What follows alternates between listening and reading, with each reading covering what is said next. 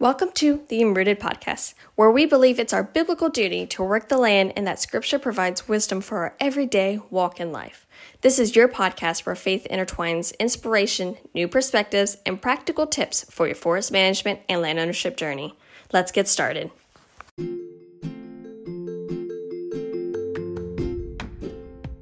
Welcome back. I am going to be talking to you today about getting involved with your family land before you actually have to take on the full on responsibility. Now, this may be a little difficult sometimes because, especially if your parents, your dad, or your grandparents, or whoever it may be that's currently in charge, when you try to put yourself out there and actually start getting more involved, a lot of times you will see that they will kind of be like, oh, don't you worry about it. I got it under control. Or they may even say, yes, this sounds like a great opportunity, a great option. I think I would love to have you more involved. But when it comes down to actually following through and remembering to give you a call, to give you a text, to let you know about certain events before they actually occur, things kind of slip by or they kind of forget to give you plenty of notice. Now, to be fair, there are plenty of management practices that there isn't a whole lot of notice. Like, for example, when it comes to prescribed burning, you really don't have much more notice than, hey, next week we're aiming to do this and tomorrow we're actually going to do it because there's so many other factors that you can't control. You have to determine whether the weather is appropriate the wind direction all these things which can change on a dime. And so there are certain management practices that you really don't get a ton of notice which is also why i've never really been that great at doing a lot of prescribed burns because i've never been good at dropping absolutely everything i have to go and burn the woods. Now, I definitely made my effort. I got my boots dirty. I had plenty of experience with that. Just never was really good at dropping everything. So I completely understand when someone gives you the call and it's like, hey, now's the time, and you already have plans. How are you supposed to be able to juggle both? But that's not what I'm talking about today. Today, I am actually talking about proactively putting yourself out there. And we're going to reference Samuel. And this was actually a sermon given by our pastor this past Sunday that really inspired me to give this talk. Because I've been on my heart for a little while about how do you actually get involved with your family land when perhaps maybe you aren't necessarily being as included as you would like or given as much notice. So he pulled out this uh, the scripture that I'm going to be reading to you. It's in 1 Samuel chapter 3 verses 1 through 11. So I'm going to read them real quick and kind of give you the, the quick story about it. The boy Samuel ministered before the Lord under Eli. In those days, the word of the Lord was rare. There was not many visions. One night, Eli, whose eyes were becoming so weak that he could barely see, was lying down in his usual place. The lamp of God had not yet gone out, and Samuel was lying down in the house of the Lord, where the ark of God was. Then the Lord called Samuel. Samuel answered, Here I am. And he ran to Eli and said, Here I am, but you called me. But Eli said, I did not call you, go back and lie down. So when he went and lied down, again the Lord called Samuel. And Samuel got up and went to Eli and said, Here I am, you called me. My son Eli said, I did not call you, go back and lie down. Now Samuel did not yet know the Lord. The word of the Lord had not yet been revealed to him. And a third time the Lord called Samuel. Samuel got up and went to Eli and said, Here I am, you called me. Then Eli realized that the Lord was calling the boy. So Eli told Samuel, Go and lie down, and if he calls you, say, Speak, Lord, for your servant is listening. So Samuel went and lay down in his place. Then the Lord came and stood there, calling as all the other times, Samuel, Samuel. Then Samuel said, Speak, for your servant is listening. And the Lord said to Samuel, See, I am about to do something in Israel that will make the ears of everyone who hears it tingle. So we got three characters here. All right. We got God, we got Samuel, and we got Eli. Now, God is kind of like that calling naturally because he is God. And we're not going to pretend God is anyone else than who he is. He's God.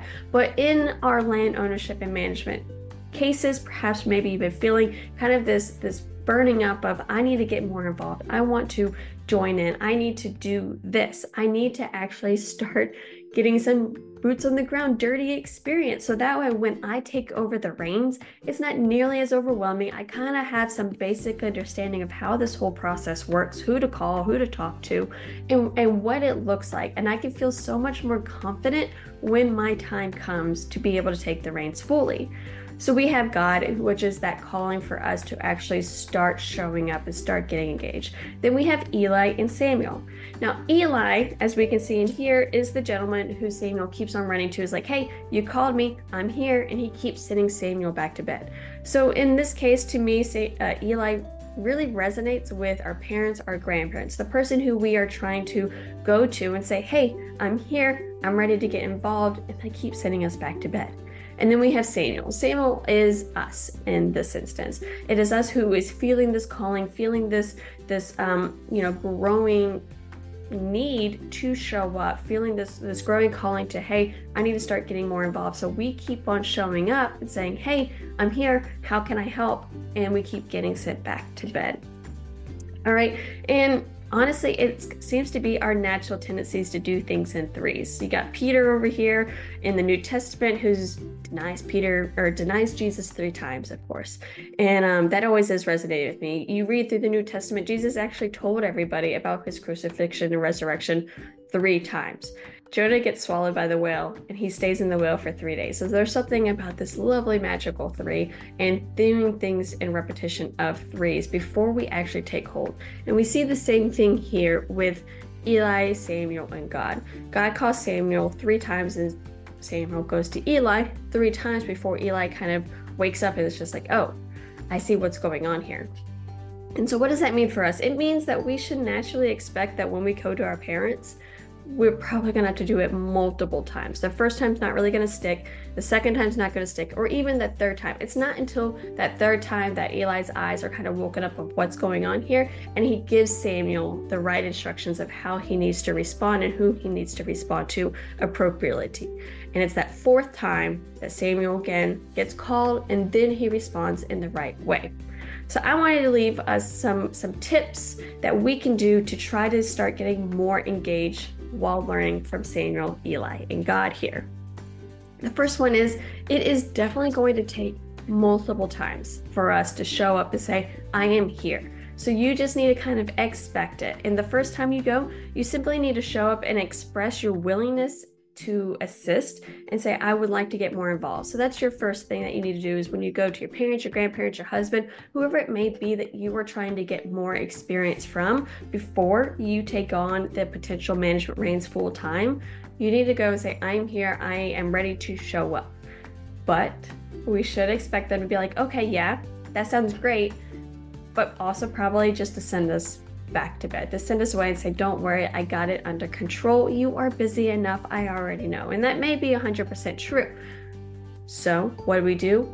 We're probably still going to feeling this calling. Maybe you kind of had a sigh of relief after that point, and you might be like, Oh my goodness, I actually am way too busy to try to fit this in but you are still going to feel this internal calling of I need to show up. And of course, that's God trying to press press us and get us more prepared. So when we do take on these management roles, again, it's not nearly as overwhelming. You greatly reduce your chance of getting taken advantage of, of that risk of losing your land, of risk of losing your timber to bad deals because of just that natural tendency during succession and during those times of transition, all those emotions and feelings that are welling up sometimes don't help us think the most logically. But if you have that boots on the ground, little bit of experience at least, we can greatly increase our confidence to make wiser decisions, especially during times of transition. So, that first time, we're most likely going to be sent away because we're already too busy, right? Show up again and say, you know what, I'm here, I'm ready to take on something, and express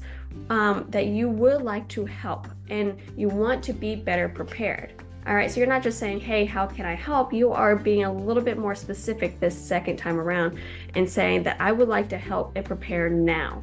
All right, and maybe you you offer to help with some upcoming management. And during these in between times, I would also recommend getting a little bit more familiar with the plans on your property. You don't want to go and say, hey, how can I help? Everything I teach is about asking very specific questions. And so the same would be true when you're offering help and assistance is to be specific. And in order to be uh, more specific in those questions, in those answers, in those requests, you need to be familiar with what it is that you own and you need to be familiar with some of the management plans that are coming up.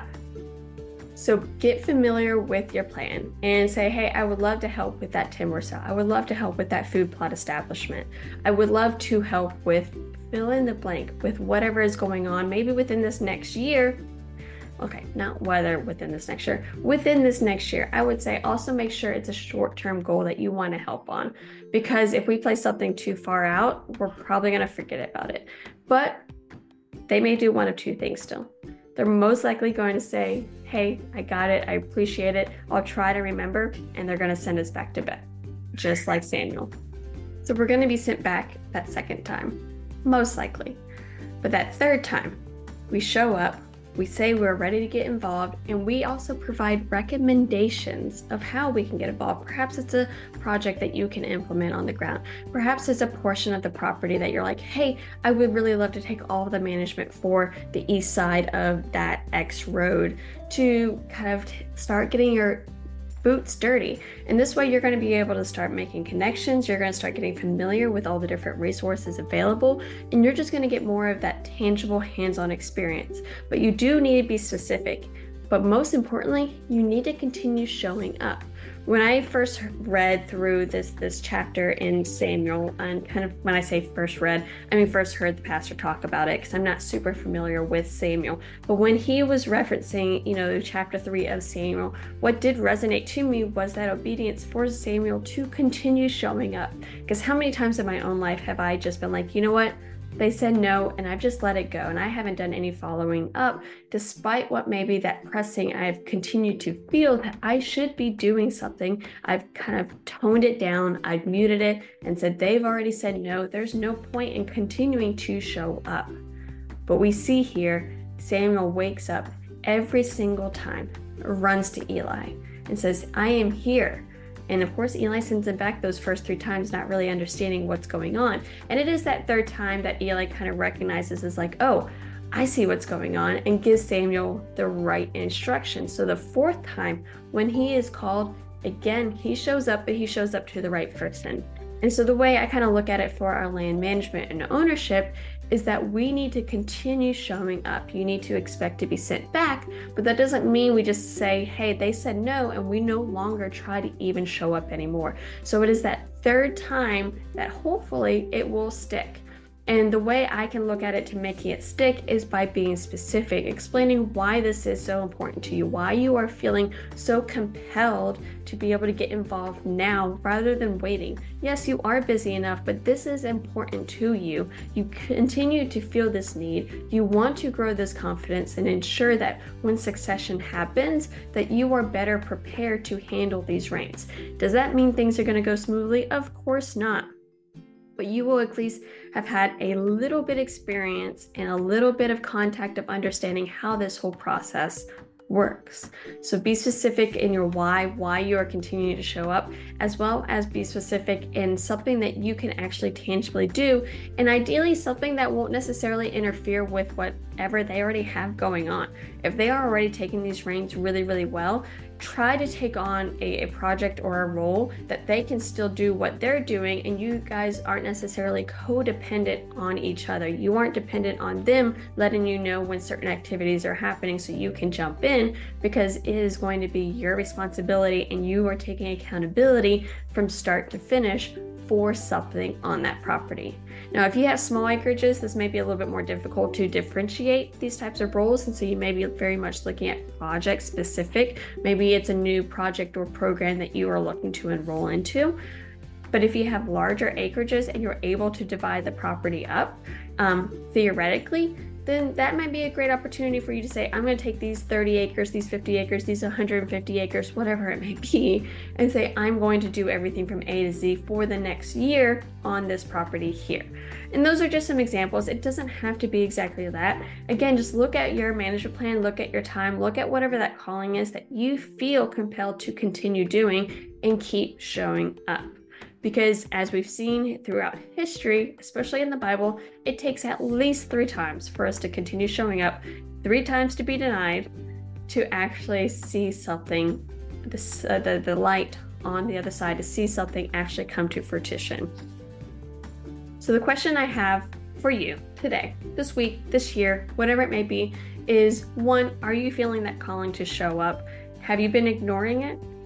Two, are you going to respond? We're probably going to respond the wrong way at first, and that's okay. Eli, or not Eli, Samuel responded the wrong way.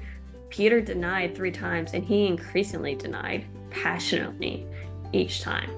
It's okay if we do things wrong. It's going to take time. We're going to stumble and fall. But the important part is that we continue showing up and responding and moving forward in the right direction. So, will you continue answering that call and trying to get engaged? That's really up to you. But I would love to hear what are your ideas? Have you tried to get more involved with your family land? Have you been sent back to bed a few times? How have those conversations go? I would really love to hear from you. Send me a comment in this video or shoot me an email at landandladies at gmail.com and just let me know. Or you can always message me on any of my socials Instagram, Facebook, uh, TikTok, or even LinkedIn. I would love to just get to know you and your experiences a little more. Until next time.